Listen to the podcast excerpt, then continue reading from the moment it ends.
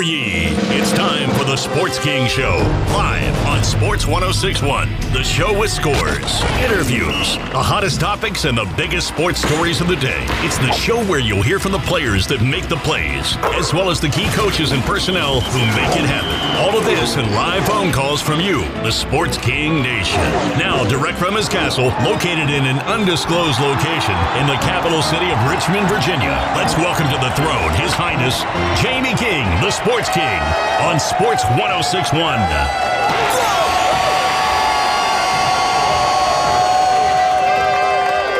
And good morning, everybody. Welcome to the Sports King Show. We appreciate you joining me on your way into work this morning on this Tuesday, October 20th, steamrolling towards Halloween and, of course, the month of October. Many of you dealing with some cold temperatures, and of course, the upper regions getting a lot of snow coming in. And uh, we hope wherever you're at, you are safe and sound, and your family is healthy as we head towards the end of October. We want to thank our sponsors for the Sports King program. The Nerve Company never underestimate radical vision. You can reach CEO Andrew Fisher and his outstanding team in Denver, Colorado. Simply go to www.thinkoutsidethewebsite.com. They do graphics, website design, marketing plans. They do it all at www.thinkoutsidethewebsite.com. We want to thank our friends at CMA's Colonial Honda. They continue to keep lives moving forward. Go out and see for yourself. New cars, used cars, an amazing selection, which can be delivered directly to your door if you'd like them to. President and General Manager Tim Cosgrove, folks, simply one of the finest people you'll ever meet in your life. He has the best car selling team in the country. They'll make it happen for you every single time at CMA's Colonial Honda. Give Tim a call, and he has a personal touch unlike any other out there. He will sit down with you either in person or by phone and help make it a great buying experience that you will not forget. That is CMA's Colonial Honda. The podiatry centers of Dr. Paul Ross. If you have a foot problem of any kind, our great friend Dr. Paul Ross and his staff will get you on the road to recovery with offices in both Springfield, Virginia, and Bethesda, Maryland. Join the over 240,000 people that have been seen by the very best in the business. Dr. Paul Ross and the Podiatry Center. The Sports King Show features the Ross Rules of Foot Care heard here weekly to help those in need of foot care advice and assistance. And we also welcome back to the program Joe Moglia and the Joe Moglia Report brought to you exclusively by Coastal Carolina University. Listen to the current chairman of TD Ameritrade, who offers insight on life, finance, and sports. Heard here weekly on the Sports King Show. It's the Joe Moglia Report. And to start the morning off, we are excited, as always, to have our great friend. You know him. He's a regular contributor to our program. Uh, Mike Neville, owner of MHN Productions, also has covered high school sports, college sports, and pro sports. A true renaissance man, if there ever was one. Somebody that knows all the sports, and we value his input here on the Sports King program. He joins us this morning. And Mike, I wish he was under happier circumstances for you. As last night I was rooting, as I have been for you since my team, the Washington football team. You remember those guys, uh, who used to be a once proud franchise. Your team was 4 0 and steamrolling for what I thought not only AFC title. I'm not saying they're out of anything by any means, but the last couple of weeks, some blemishes have been revealed. Do you look more at this as you know situation with the quarterback play? Do you look at it as just the total collapse in terms of uh, across the board? What are you seeing over the last several weeks with your Buffalo Bills, who fell to the world champs? There's no uh, great disgrace in that. Of course, uh, the Chiefs improved to five one. Bills fall to four and two. What did you take away from this loss, and what did you learn about your team? Well, I, learned that the defense is a train wreck. They uh, they've got to get something done. I mean, they just they're just playing awful. They really haven't played well at all and throughout the season. And uh, you know, a lot of defenses can say that because the uh, offenses are putting up some video game numbers, but uh, the Bills are just uh, you know, and it's really shocking because this defense was a top uh, five defense the last two seasons, and uh, you know, it's just uh, they've lost a few people. Of course, Jordan Phillips went uh, the free agent route to Arizona, and uh, Shaq Lawson went to Miami via free agency, but they brought in some talented people in Mario Addison and uh, Vernon Butler and uh, Quentin Jefferson, but they're just not getting it done. They can't stop the run.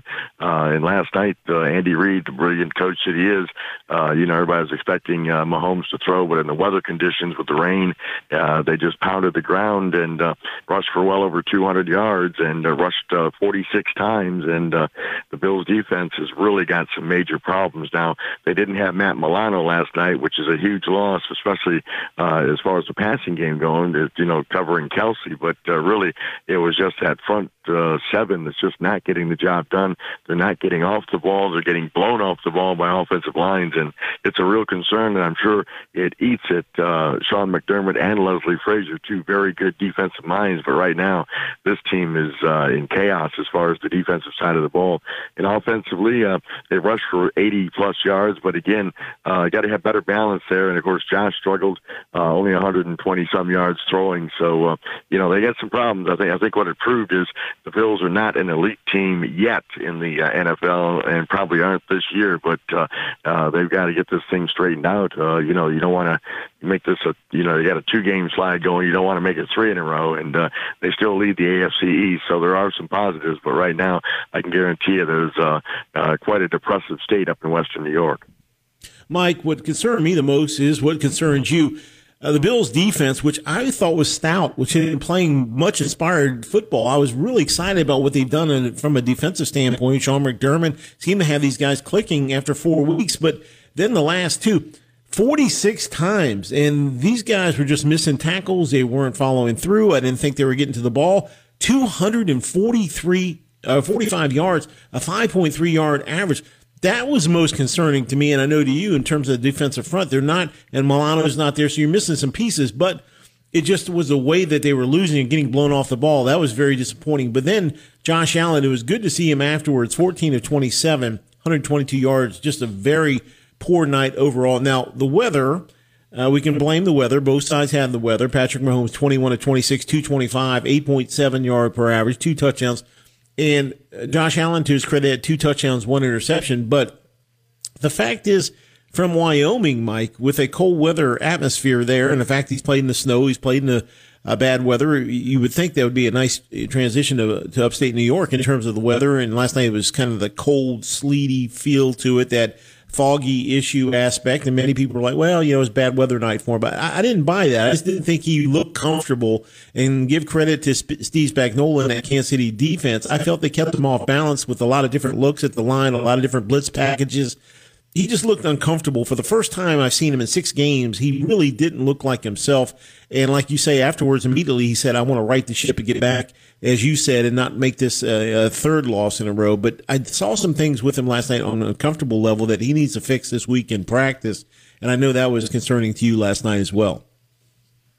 Yeah, he didn't have the swagger. In fact, he hasn't had the swagger in the last two games, you know, uh, with Tennessee and now Kansas City. So he's got to get that swagger back. They've got to come out and, uh, you know, uh, get off to a good start uh, against the uh, Jets on Sunday. Hopefully they play on Sunday. You know, the schedule thing has been outrageous too, but uh, I'm looking forward to being able to watch a game on Sunday that includes the Buffalo Bills. But anyways, um, uh, he's just got to get the swagger back. The whole team does. I mean, they, they, uh, you know, he's got to distribute the ball to various receivers, which he's been doing. But, you know, in the Tennessee game, the only guy that was getting open apparently was Stefon Diggs in the first half.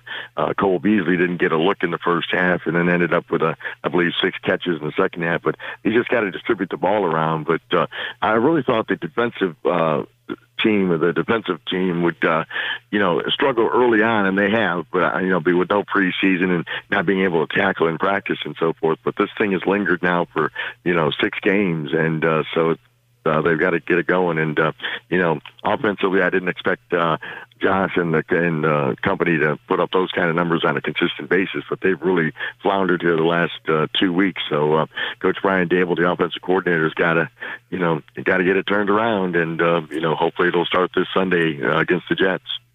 Of course, as you said, the Bills with 84 yards rushing didn't hit the key metric of 100 yards, which they want.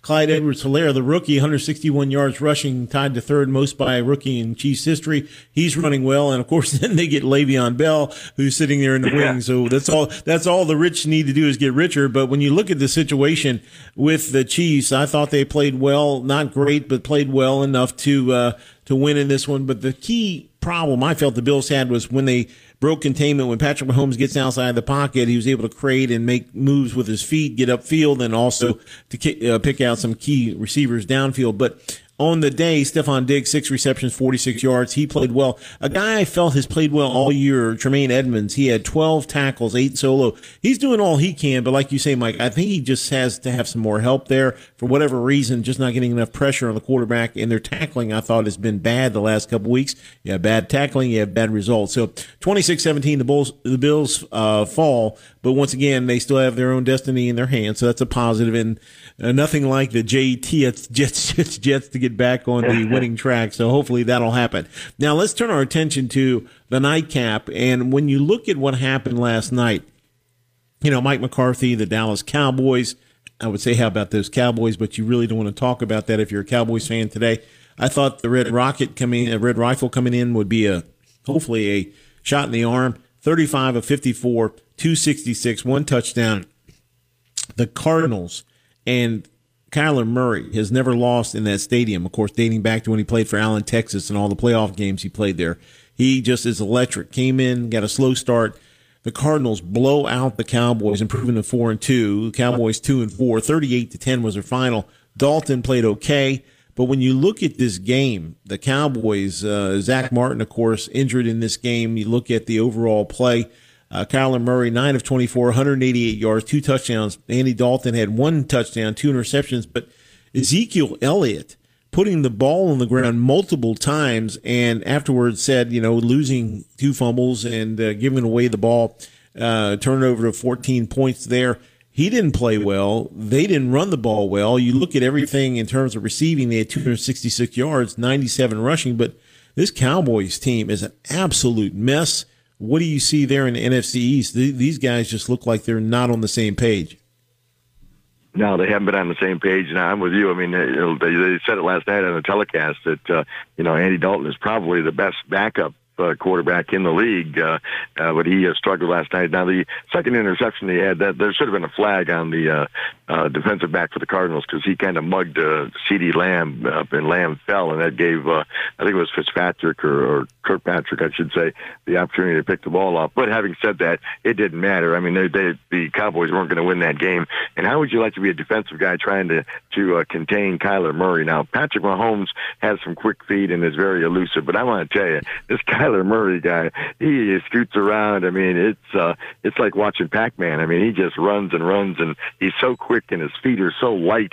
And uh, man, I tell you, I would not want to. Of course, the Bills have him in a few weeks uh, down the road in Arizona, so I'm not looking forward to that one at all. But uh, he is something else to uh, watch, and uh, I'm really impressed with Arizona.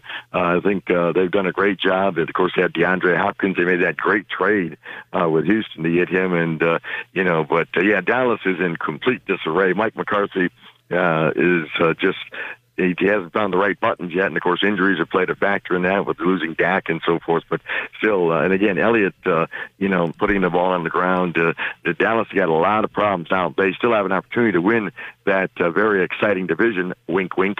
Uh, but uh, you know, uh, it's uh, you know they they probably have the best talent in that division, but that doesn't mean you know that's on paper. And of course, we all know you don't win the games on paper. So uh, they've got uh, they've got to figure out some problems to solve as well.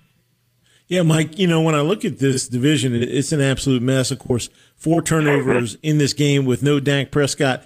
When you look at the Cowboys last night, uh, uh, Kyler Murray, I've known his dad, uh, Kevin Murray, former Texas A&M quarterback, friends with him, and I remember Kyler as a high school player, watching him winning four titles in in high school, just an electric player. But when you look at him, he's a small guy and he's getting better as a passer, but he's almost like Russell Wilson light, if you will. I mean, he's one of those guys that's not yeah. as big as Russell Wilson, but he is a human joystick. I mean, he's 4.2 on the speed factor. So when he gets outside breaks containment, even when you have him, you don't have him because, like you say, with his feet, he's able to give you just a little juke and he's gone by. You can't catch up to this guy. He is such a, a, like a jitterbug. He's just so fast and he's so elusive. And so he adds that dimension in this Cliff Kingsbury offense and 38 points last night with DeAndre Hopkins. It's not a team that has all the parts, but it has a solid defense getting better on the Cardinals side. They played well. I saw the mugging you talked about on that one play. Some people say incidental, some people say mugging. It was quite the mugging, but I've seen a lot, and I saw also in the Chiefs game, going back to that game, your Bills receivers were mugged quite a bit. I thought the the uh, referees were really letting them play. And I've noticed in the past few weeks, in terms of referees, it seems like they're letting a lot go on in the secondary in terms of hands on without getting called. Have you noticed that over the last few weeks in terms of the referees kind of letting them play in the backfield?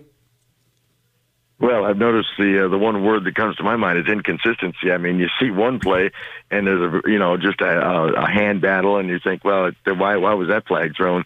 And then you see one like I said last night uh, with with uh, uh, Kirkpatrick, uh, you know, and it's like, how did you miss that? You know, so very inconsistent. And of course, you know, uh, it's it's all about the offense. The NFL, as I mentioned before uh, when we talked, uh, you know, baseball, chicks love the long ball. Well, uh, you know, uh, football, it's the things that uh, fans like offense, which you know, in this day and age with video games and so forth, that's what they want. And uh, you know, the uh, the you notice there's not as many holding calls and so forth. So uh, yeah, it's but it's been very inconsistent with regard to, uh, and it's a tough. Listen, it's a tough. Uh, uh, penalty to call because, uh, but there's most of the time it goes against the defense, and I'd like to see the defense get rewarded every once in a while, but it doesn't happen too often. Mike, let's talk about the NFC least. A team that won, that lost last night, thirty-eight to ten. Okay, they got blown out, thirty-eight to ten. Humiliating loss by the Dallas Cowboys. The Dallas Cowboys are leading the division, two and four.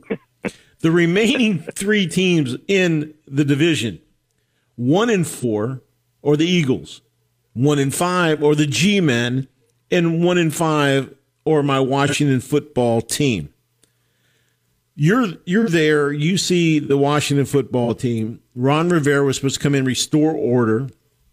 No answer at the quarterback position. No answer defensively. No answer offensively. No glimmer of hope for a franchise 30 years nearly of nothingness. When you look here at this team, and I say they put the fun in dysfunction because you know, I just shake my head. It's like I can't. It's like a car accident. I see. I can't watch Mike because of. I'm just waiting for. Once you put your finger in this hole, like the boy in the dike, the other hole starts leaking. And every time you turn around, I want to say my team's progressing. I want to say my team's improving. I want to see my team's getting better. Mike, do you see anything, anything that you can tell me in terms of a glimmer of hope for the Washington football team? Well, first of all, you know, the thing is, uh, supposedly Ron Rivera went to uh, Kyle Allen because he thought the team had a chance to win the division. And now, now that sounds outrageous, but in that division, it's not so outrageous. However, having said that, as you mentioned, I don't see any progress. Now, Terry McLaurin is a bona fide star. That kid is something else and uh, you know uh, they've got a little bit of pieces. Like I said, like I said before, I don't think they have talent. A lot of you know you have some talent, and I just don't think the uh, the the uh, I almost said the, the R word. Uh, the Washington football team is not drafted well, and um, and it, it, it's a mess. And uh, you know, Ron Rivera, I'm a little disappointed uh, in him. I thought uh, he was the right fit for this team, but he's made some strange calls, uh, you know, with regard to personnel and, and so forth. But, uh, but again, hey, it is the NFL, uh, NFC East. Now listen, the Giants play Philadelphia on Thursday and then Philadelphia plays, I believe, Dallas, and then has the Giants again. So Philadelphia could, in fact, get a little three-game winning streak going, and they could be on top of the division. I mean, it's just that it's just that wacky of a division. And uh, but the uh, Washington football team has a lot of problems on the field and off the field, of course, uh, with the uh, the minority orders, uh, you know, feuding with Snyder and uh, so forth. So it, it's a complete mess, and it's really a shame because it's been such a proud franchise for over 80 years, and uh, you know, but for the last, as you mentioned, for the last 25, 30 years, uh, it's really been just a carousel of uh, a revolving door of coaches and players, and they just haven't been able to find the right mix. And I'm just not sure. You know, I like Ron Rivera, but I'm just not sure. And I also wonder how much his health is is playing into this too. You know, because right. there's been right. some folks uh, uh, saying, you know, maybe he should step aside side because of his health problems, because he's uh, giving way to some of the media situations to uh, Jack Del Rio. So interesting to see. But again, uh, you know, supposedly the reason he dropped uh, Dwayne Haskins and went with Allen was uh, that he thought they could win the division, which, you know, when you think about it, probably wasn't a uh, outlandish thing to think about, but they just don't have the talent, I don't think, this year to uh, contend as, even as bad as the uh, NFC East is. Mike, when you look at the NFL landscape, the Seahawks five and zero, oh, Bucs four and two with a huge win over the Packers. That was great. The Bears quietly at five and one. The Cowboys, of course, miserable there. Chiefs five and one. Tennessee Titans quietly at five and oh, zero. In the Steelers, nobody's talking about them. Five and zero, and your Bills four and two. Of those teams, which one has surprised you the most? Most, and which one are you saying? Hmm, you know, they are steamrolling and nobody's talking about them. I say Steelers. I say Titans. Really come to mind. Your thoughts? Yeah, I, I think I, when we had uh, our preseason, I think I had the Steelers going to the Super Bowl, if I'm not mistaken. But uh, yeah, the Steelers are uh, uh, the biggest surprise. Not not the biggest surprise, uh, but you know Arizona would have to be a big surprise. Also, I think the Las Vegas Raiders are a surprise because they're playing pretty well right now after beating uh, Kansas City. Uh, but again, I think the Steelers. You look at the elite teams. Uh, Seattle's kind of a surprise a little bit. I didn't think I knew they were good, but I wasn't sure they were you know get off to this kind of a start. Uh, so those those are you know some surprises there. The Seattle on the and uh, and uh, Pittsburgh. But again, I'd, I'd throw Arizona and Las Vegas in there as surprises. Tennessee, uh, you know, they went to the AFC. Everybody forgets they went to the AFC Championship game last season. So, I mean, yes, it's a surprise. Now, the big question with Tennessee was was was Tannehill just a flash in the pan, or is uh, could he continue to do what he did last year? And obviously, the answer is he can. He's continuing to do what he did last year. He's really hooked up with, uh, I believe it's Arthur Smith, their offensive coordinator, and boy, they're on the same page. And I'll tell you, when your coordinator and quarterback are on the same same page. And then when you have a bull like uh, Derrick Henry in the backfield that you can go to and and uh, hand off, and that opens up that play action pass. And defensively, uh, the Titans have always been a very physical team. When you play Tennessee, you come out of there and you have to be in the uh, ice bowl for uh, about a week after you play those guys. So uh, yeah, Vrabel's done a great job with the uh, Titans, and uh, you know again, uh, but a lot of people think, well, big surprise, and they are. And I grant you they're a surprise, uh, but again, uh, don't, don't forget they uh, had quite the run to the AFC Championship game last year. I'll tell you one team that I'm disappointed in is Indianapolis. I think Philip Rivers, they've got to sit him down. I just, uh, now they did have the comeback against Cincinnati, but uh, he just looks old and slow. Uh, they've got to, you know, they've got to think to the future. They've got to figure out uh, a way to get uh, a young quarterback in there, maybe Jacoby Brissett. But uh, I thought, you know, Indianapolis to me is a very disappointing team. Uh, I thought they'd be a little bit better at this point than they are. But uh, again, Rivers to me is. Uh, you know, I was hoping that he could, uh, you know, have one last hurrah, but I just think he looks awful.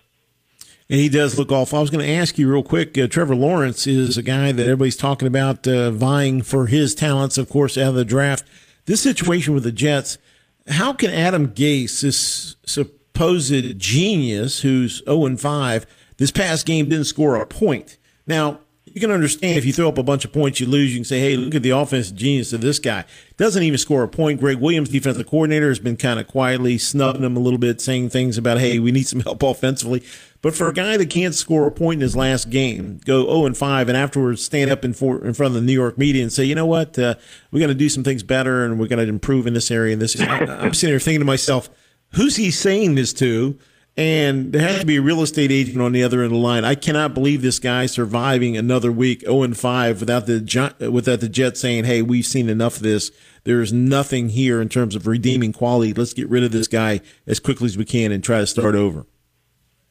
Yeah, so-called quarterback whisperer, but he's actually ruined Sam Dar- Darnold's career, uh, at least the beginning of Sam Darnold's career. And uh, now there's speculation that uh, the Jets may dangle him in a trade uh, and uh, you know try to maybe I guess try to get Trevor Lawrence out of the draft. But uh, yeah, this guy is an absolute joke, and you can't score a point in this uh, in this uh, NFL season when everybody's scoring pretty much at will. That's ridiculous, and. Uh, you know, uh, the Jets are a mess. They have been for a number of years. And again, uh, Adam Gase, I'm with you, Jamie. I just don't, I can't believe this guy is, uh, you know, uh, still coaching him. I mean, I would expect that uh, he'd be gone, uh, you know, maybe by the time their bye comes around. But uh, he, he just uh, he's lost all the you know the players are rebelling against him. As you mentioned, Gregg Williams is kind of in the background uh, whispering to the media, uh, and it's getting louder about you know we need help with it. You know, offense needs to score and all this. So uh, yeah, it's a it's a mess. And uh, you know, I'm not so sure Adam Gase. They say you know he's a quarterback whisperer, but uh, they said that when he had Peyton Manning. Now, do you think he was a quarterback whisperer for Peyton Manning? I don't think so. I think Peyton Manning pretty much knew what he wanted to do, uh, but he hasn't. To me, he hasn't been impressive with regard to young quarterbacks. And I, and I feel for Sam Darnold because Darnold has some talent, but uh, I think he's on his third offensive coordinator in three years, and uh, you know, I think if he could get into a situation where he had some stability in the OC position, that uh, he might be able to flourish a little bit better than he than he is. Absolutely. Our great friend Mike Neville, MHN Productions owner, covered high school, college, and pro sports, will join us after the break. We're going to delve into a couple more topics. Of course, tonight starts the World Series between the Dodgers and the Rays. We'll talk about that. And I want to get his take on our great friend of the Sports King program, Mike Doc Emrick. I think the greatest hockey announcer of all time has hung it up I want to talk to Mike Neville, get his take on the illustrious career of the one and only Mike Emrick as we continue the Tuesday morning edition of the Sports King. Don't touch that dial. We'll be right back. Hi, sports fans. This is Hall of Famer Andre the Hawk Dawson of the Chicago Cubs. You're listening to a guy who hits a home run with every show. It's the Sports King with Jamie King on Sports 1061. Hi. Tim Cosgrove here, General Manager at CMA's Colonial Honda. We exist to move lives forward. That includes volunteering to support local charities and our community, like the Virginia Breast Cancer Foundation, St. Jude Children's Hospital, the ASK Childhood Cancer Foundation, and more. In fact, over the past two years, CMA's Colonial Honda has donated over $30,000 to local charities, plus a brand new Honda Accord EX worth over $28,000. All the money we have raised has gone to support local charities and organizations like the St. Jude Dream Home Giveaway. But we need your help continuing to spread our message and bring awareness to those in need. We can beat cancer with your support. Ask me today how you can help. Moving lives forward. It isn't just a catchy phrase, it's a firm belief. From all of us here at CMA's Colonial Honda, thank you for your continued support. Visit CMA'sColonialHonda.com. Owners just do more. Let's get back to the guy who said, Where there's a will, there's a relative. Oh, you're listening to Sports King right here on Sports 1061. Welcome back, everybody. Tuesday edition of the Sports King. I'm watching some reporting, and they're talking about Bill's offensive coordinator Brian Daboll being looked at as a head coaching candidate. I know you like that, Mike. As we're rejoining Mike Neville, our great friend, uh, covers high school, college, and pro sports, owner of MHM Productions. He is a regular contributor to our program, and we thank him so much. Uh, of course, that news uh, moments ago as one of the candidates being looked at. Um, moving on to a topic near and dear to our hearts, a, a gentleman that we both uh, frankly love in terms of what he has done in broadcasting, a uh, career that's unequaled, affectionately known as Doc for his doctorate in communications. Doc Emrick, Mike Doc Emrick, who has been on our program multiple times, has done some commercials for us, has done a lot for us. Uh, I've been able to talk to him privately, one on one, get to know him, and consider him a friend in this business. Mike, when you look at what you've done, and many people uh, throughout our careers, uh, and yours longer than mine, uh, have always talked about your voice being in many people listening in the community and around uh, that have heard your voice. Know I've heard I've heard a guy's voice before because Mike's done so many commercials you have and you've done so many uh, voiceovers and things like that and you've called games play by play you're an expert in those fields. When you look at a guy like Doc Emrick at 74 years of age and his resume including 22 Stanley Cup finals 8 sports Emmy awards excellence in every way, shape, or form. When I look at that guy, I, I, look at you and I say to yourself, you're the best I've ever heard from somebody I've worked with. But when I look at him from a uh, a level in terms of the network level, I've never heard anybody better in terms of a hockey broadcaster. It's been the most exciting thing. And you know, you have that background in hockey being from upstate New York and you've had that from childhood. I haven't had that as much, but as I got into the sport, it was because of a guy like Doc Emrick that brought the game to life in ways I'd never experienced before and made it so exciting in ways that it's hard to put into words. But Mike, when you look at his career and what he's done, can you sum up what he's meant to you in terms of broadcasting excellence? Well, number one, um, I don't think I could be compared or put in the same sentence with Doc Emrick. Uh, eight, eight sports Emmys, I have none. But as far as uh, Doc goes, uh, he's the best. Uh, you know, I grew up, uh, and people, hopefully the people around my age will remember if they're hockey fans. Guy by the name of Dan Kelly. He called the St. Louis Blues games. He was also on CBS when they had the uh, Stanley Cup Finals. He, he called the Bobby Orr goal that uh, won the uh, Bruins their first Stanley Cup. Uh, he was the one that was the best uh, hockey announcer. That was until uh, Doc Emrick came along. Gary Thorne's very was very good or is very good at calling um, hockey. Uh, but uh, Doc is the best. He sits at the top. Uh, but Dan Kelly was up there on football side. Ray Scott was uh, who did the Green Bay Packers games.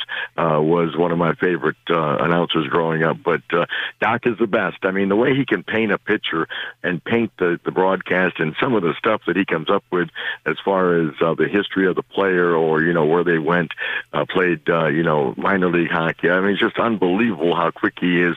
And now I, I will say uh, he is 74, and it happens to all of us that he was. I think he was slipping here the last few years, so I'm glad to see him retire. But you know, he was still don't get me wrong, still very, very good. And uh, like I say, he was the best. But I, just the way he could, the pace of the game, um, and just the way he uh, again painted the picture for you. If you closed your eyes, you weren't watching on, even though it was on TV. He found a way to you know, keep uh, find points that you weren't uh, seeing on the TV screen, whether it be through a graphic or whatever. And he was just he's just uh, just unbelievable. I, I hope I hope he does well in retirement and uh, stays healthy. And uh, he's one of the good guys in broadcasting, that's for sure. Of course, he said he and his wife Joyce and their pups are going to have a nice retirement together. We certainly wish him the very best. Of course, Gary Bettman, the uh, NHL commissioner, said in the 103 year history of the National Hockey League, nobody has ever conveyed the sight, sound, passion, excitement, thrills, and intricacies of our game better. And Mike, I think you'll agree with me. Hockey and you're a play-by-play guy, probably the hardest sport to call of all. Would you not agree with that in terms of the puck and trying to keep up with it? Now, that that's the way I feel about it, and hopefully you concur. But when you look at not only the intricacies of watching the puck, but then you've got the Russian names and the long names and the uh, kids from small Canadian towns, and he'll go from full speed and it'll be a stop and play and he'll say friends J- john smith from saskatoon whose father was a welder but i mean he yeah. could just meld everything in and he makes it so eloquent and so easy. And i'm like then he throws the words like skitter and all the different adjectives he throws. It's just an amazing like you said i think you said it best as far as the artwork that he has the artistry of his words in terms of painting the picture of a hockey game, and you think to yourself, these big bruising guys in a hockey game going this fast, and then he's able to paint that picture for those listening or those watching and make it so exciting. And I don't know if you've ever felt more excitement when you hear a team that you love score a goal like my case, in the Capitals, and the way he helped uh, bring that excitement about. It was like something I'll never forget. I, am so glad that my team was able to win and Doc Emrick was behind the mic. But in 50 years of being behind the mic, he still got chills, he said, watching the, the Stanley Cup being brought out and all the things. You knew he was a purist. Now, he said he loved the fighting aspect, and some people do, some people don't. But, you know, and you look at what he's done for 15 years at, at NBC and all the things he did. He was with the Devils, many people forget, for 21 seasons. Yeah and he called 22 yeah. Stanley Cups. But like I say, I know it's a sport that's not easy to cover. And as you said, the intricacies of the game, but 100% of the proceeds, he also is writing a book uh, since he's stepping away from hockey altogether as far as broadcasting. He said 100% of the book that he's writing right now about his life and career coming out this Tuesday, and we'll have him hopefully on to talk about it, will go to hands on care for animals. So beyond what he's done, and they've said the things he's done from humanitarian side. Somebody will send him a mask or somebody will send him a hat or something. He puts money in an envelope, sends it back to the person with a personalized thank you note. You just don't see guys like Mike Emrick. He's just that quality right. of a person. And we've been so blessed to know his like and watch what he's done. But like you said, the Gary Thornes of the world, you know, Jon Miller in baseball and so forth. But I know he's made an impression on you, and I know he's fulfilled so many things for you from a standpoint of just being able to experience him calling the game. Yeah, I mean, like you mentioned some of the the, the descriptions that he has for like uh, you know you'll, hear him say uh, the defenseman pitchforks it out of the zone. I mean you know meaning that if you're familiar, it's, it's a backhand out of the zone, but he uh, he just doesn't say you know he backhands it out of the zone. He you know pitchforks it forward or whatever. I mean, just unbelievable some of the sayings he has, and uh, you know man, I, and, I, and of course being a broadcaster, I sit there and watch. I go, man, that is a great way of describing that, you know, and you try to pick up those you know uh, little nuances and so forth. And uh, like I say, he's the best. And you know, hockey. Uh, actually, I think he was more of a baseball fan, Jamie. I think he wanted to. You know, there was rumors that he was going to do uh, baseball uh, a few years ago on the national stage. But uh, he stuck to hockey. But he's a very big baseball fan as well. But uh, sad to see him go because he's one of the great ones. But uh, like I say, wish him well and hope he does. Uh, you know, be as safe and continues to have great health. And uh, you know, looking forward to to reading that book. Yeah, absolutely. And one thing he told me, I'll pass on to all you younger listeners out there listening to the program this morning on Sports 1061 alongside Mike Neville. You're listening to Sports King Show.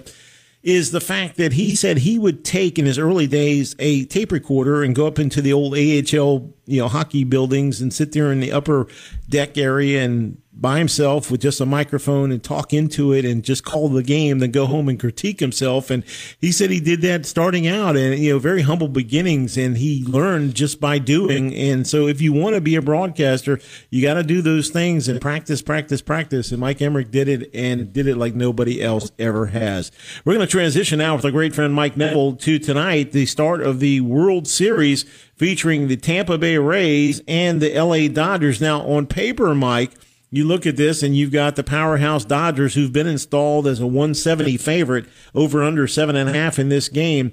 But it's the Rays that have captured my heart throughout this year. Kevin Cash, who I feel is the best manager in baseball, has this Rays team. And I love what Kevin Kiermaier said. This guy, Kiermaier, one of the most underrated superstars in all of baseball, he said when the Rays were hoisting their American League Championship trophy, he said, you know what, when you look over here, you see a bunch of guys that nobody knows. He said, We know them, and they're excellent baseball players, and maybe the world's starting to know about them. Of course, Randy Arozarena is one of them, a guy that won the MVP of the series. But when you look at this Rays team, they do the little things well, the fundamentals. They move runners. They they pitch well. They field well. It's not that they do everything spectacularly, but they do everything well. And when you look at them, I know the Dodgers who got by the Braves, and boy, what a masterful contest those were. I mean, the Braves should have won, could have won. It was just such a battle between those two great teams. But the Dodgers somehow found a way. They're big boppers, though. The guys that hit the ball a long way.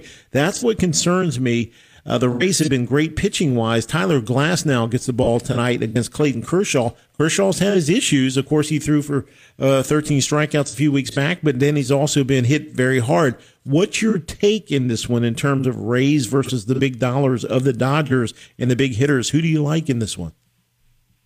Well, there's a, you know a lot of pressure on the Dodgers because they, for the last few years, I mean, they've been the West Division champs, and you know everybody thinks they're going to get to the World Series and so forth, but they fall short. And I was hoping they would fall short this year, but unfortunately, it didn't happen that way. But uh, they, they, you have to go with the Dodgers as far as the favorites because, like I say, that is a powerful lineup, and uh, you know Mookie Betts and company. They, uh, you know, unlike the Rays, who kind of manufacture runs, and like you said, Jamie, are, are kind of an old school uh, approach to baseball. Uh, the uh, the Dodgers are the power hitters, and uh, it should be a big challenge for that Tampa Bay pitching staff. Uh, I, I mean, I think you know, uh, in the course of momentum, you would think the Dodgers uh, coming off that exciting uh, seven game series with Atlanta would have the momentum, but uh, you know, I, I get the Rays a, a fighter's chance. Uh, I don't know. I can't see this being a sweep by any means. I think this is going to be, you know, maybe a. Uh, five, six, maybe even a seven game series. But I like the Dodgers to win this just because I just think they have a little bit more firepower on the offensive side than uh, than Tampa Bay. We want to thank all of you watching Facebook Live and uh, listening on Sports 1061. Folks have chimed in today from Stafford, Virginia, Culpeper, Virginia, Savannah, Georgia, London, England, Tampa, Florida, Summerville, South Carolina, Sacramento, California, 4.30 in the morning in Sacramento watching the Sports King. And I thank you so much for getting up. You talk about early out there. Mike, I do want to ask you this. Cody Bellinger, who hit the game-winning home run uh, the other night against the Braves, uh, Braves popped his right shoulder out by celebrating afterwards with a big, uh, I guess, arm to arm bump. He pops his shoulder out, and of course, he should play tonight. Not sure. You and I do that. I think we'd be on the IR for six weeks. These guys go in and get it popped back into place. The hitting of Bellinger and the fielding of Bellinger, and you look at Kiermaier on the other side and the speed of the Rays, it seems like they've been pushing all the right buttons. Uh, Kevin Cash, as I've said, I, I think is the best manager in baseball. The guy has one of the lowest payrolls, and he gets the most out of his players. And then you got Dave Roberts on the other side, and there's a lot of pressure on these Dodgers. I just think from a pressure standpoint, there's more on the Dodgers than are the Rays because the Rays, yes, while they played some of the best baseball this year, nobody said, hey, those guys are the best, the very best, because of course you got the Yankees and all that, but they continue to rise through. Do you feel that the loosey goosey attitude of the Rays and the fact that they go in here with nothing to lose type attitude will be to their benefit against the high powered Dodgers? Yeah, I think that's uh, that's a great uh, comparison right there, and a great analogy because, uh, and I think this is the uh, game that the Rays have a chance because Kershaw, even though he's such a great pitcher, that you in postseason he has not been a stellar pitcher. He's been good, but uh, you know, and he's been doing uh, dealing with some back issues. And boy, the way he pitches, I can understand why he has some back issues. But uh, I think this is the game where the uh, and you say, well, it's Kershaw. Yeah, it's Kershaw, but I think this is the game where Tampa Bay could get them and get out to a one nothing lead. I I kind of you know I kind of compare this to the Lakers Heat series where the, you know nobody really thought the Heat would get to the finals and they did, and they were kind of loosey goosey and they were able to force the uh, Lakers to six games, but. uh yeah, I think this is, uh, like I say, this opening game I think is one where the uh, the, the Rays have a chance to uh, steal one because, like I say, with Kershaw, uh, he's been he's been good. He's a great regular season pitcher, but he has struggled in the postseason. So this might be one where Tampa Bay could steal one to start this series off. Before I let you go, I've got to ask you. This is out of Buffalo, New York. The Bills have applied the trademark, the much beloved Bills Mafia.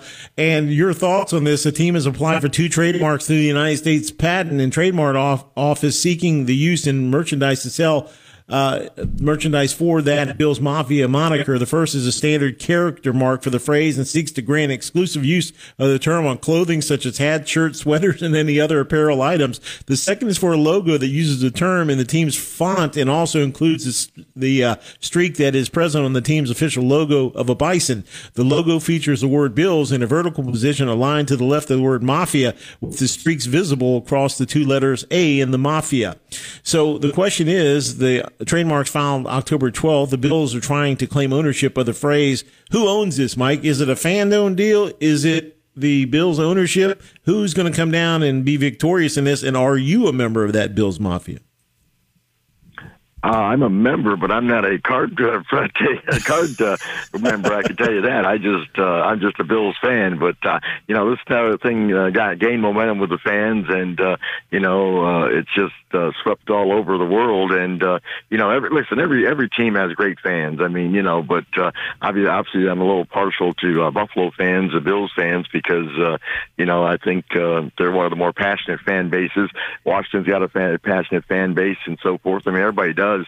But uh, you know, Kansas City and Buffalo, the smaller market teams, uh, Pittsburgh, you know, those fans there, I think, are really uh, deserve the recognition they get uh, when they're on national TV. And Bills Mafia is uh, is, is is no slouch in getting that recognition, and uh, deservedly so.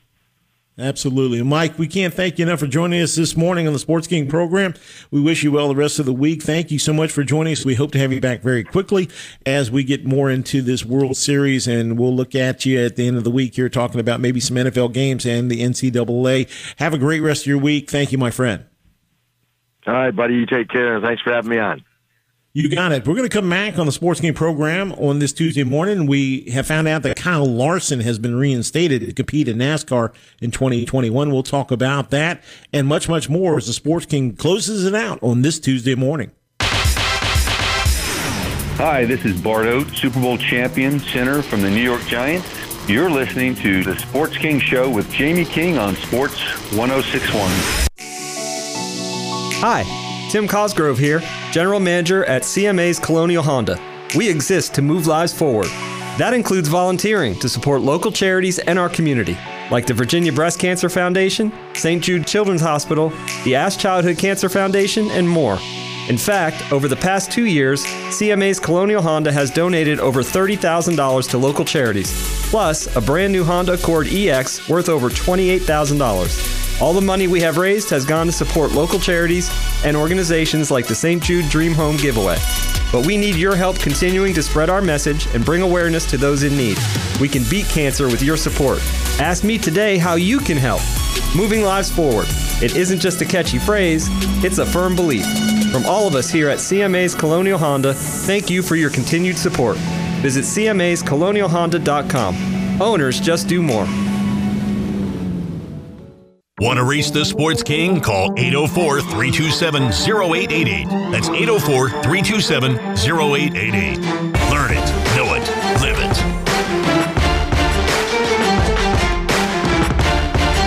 welcome back, everybody. Tuesday morning. Hope you're doing great on your ride into work. Don't touch that dial. The best sports coverage in the area continues as Big Al, BAC, Big Al Coleman We call him Hoss. He calls us Hoss. It's an enduring term that we love around here. Sports 1061, Facebook Live. Big Al taking over here in just a few minutes. He's warming up in the bullpen.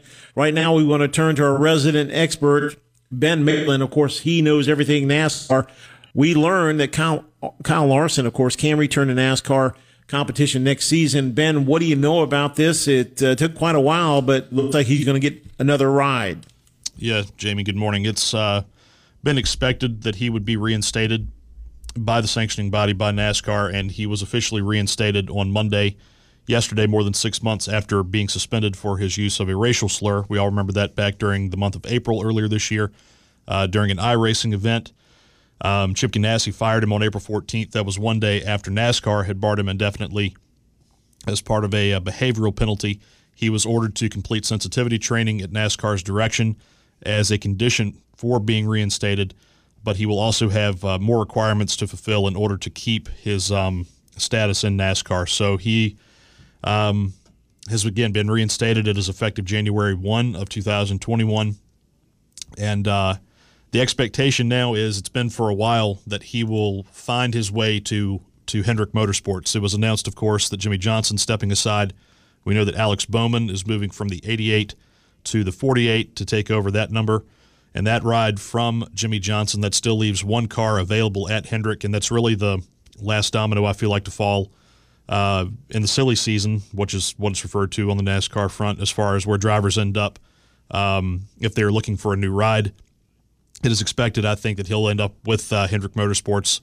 You know, it remains to be seen what the number would be, but that's all the talk. That's all the the buzz out there. I think it's all, but um, it just needs to be made official, uh, to put it that way. Uh, Erik Jones is going to end up in the 43 car with Richard Petty. That was announced yesterday, too.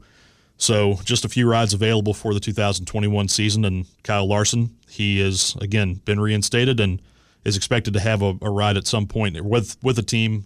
My guess is it would be Hendrick for 2021. Okay. So there you go. Kyle Larson getting back behind the wheel. Some other news and notes, real quick. We understand that Zack Martin from the Dallas Cowboys, he's been lost. Of course, the All Pro has an injury, and they're dealing with that, a concussion pro- protocol situation. Martin, uh, of course, is in a situation where he's trying to get back as quickly as possible. The Cowboys, of course, lose Monday night's game 38 to 10. They prepare for Sunday's game against, oh, the good old Washington football team. That should be interesting. Uh, the Red Rifle going against Kyle Allen in that one. So just going to be ugly to say the least. But expect Ezekiel Elliott, who said the blame goes to me, the loss is on me for the Cowboys' loss last night. Two fumbles, turning it over. He says he'll come back strong this week. Of course he will, because he's coming back against the Washington football team. So that's a situation there.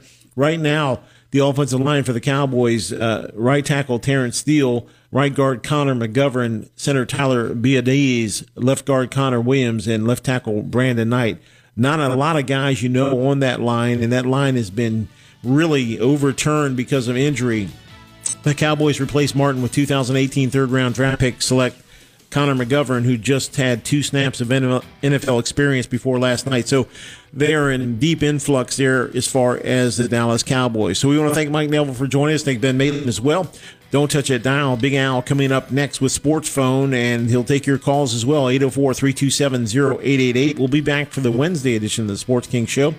We really appreciate you being with us on Facebook Live and on Sports 1061. Don't forget tonight, the World Series gets underway. The Tampa Bay Rays, the upstart Rays, taking on those Dodgers of Los Angeles. Should be an exciting uh, battle between a young team and a very high powered team it'll be exciting nonetheless. Don't touch now. Big Al next. Have a great Tuesday. We'll see you back here tomorrow on the Wednesday edition of Sports King.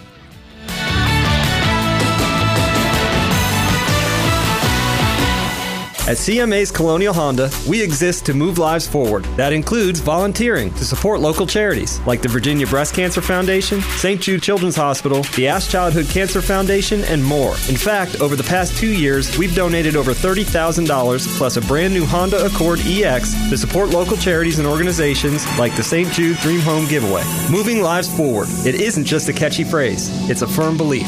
Visit CMA's CMA'scolonialhonda.com. Owners just do more.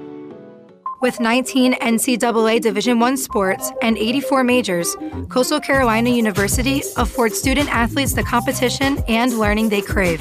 From FBS football to ladies volleyball, from championship baseball to ladies lacrosse, from business to theater arts, Coastal Carolina University offers a depth of learning both on the field and in the classroom. Eager ambition is a hallmark of students and faculty at Coastal Carolina University. Schedule a tour and learn more at coastal.edu.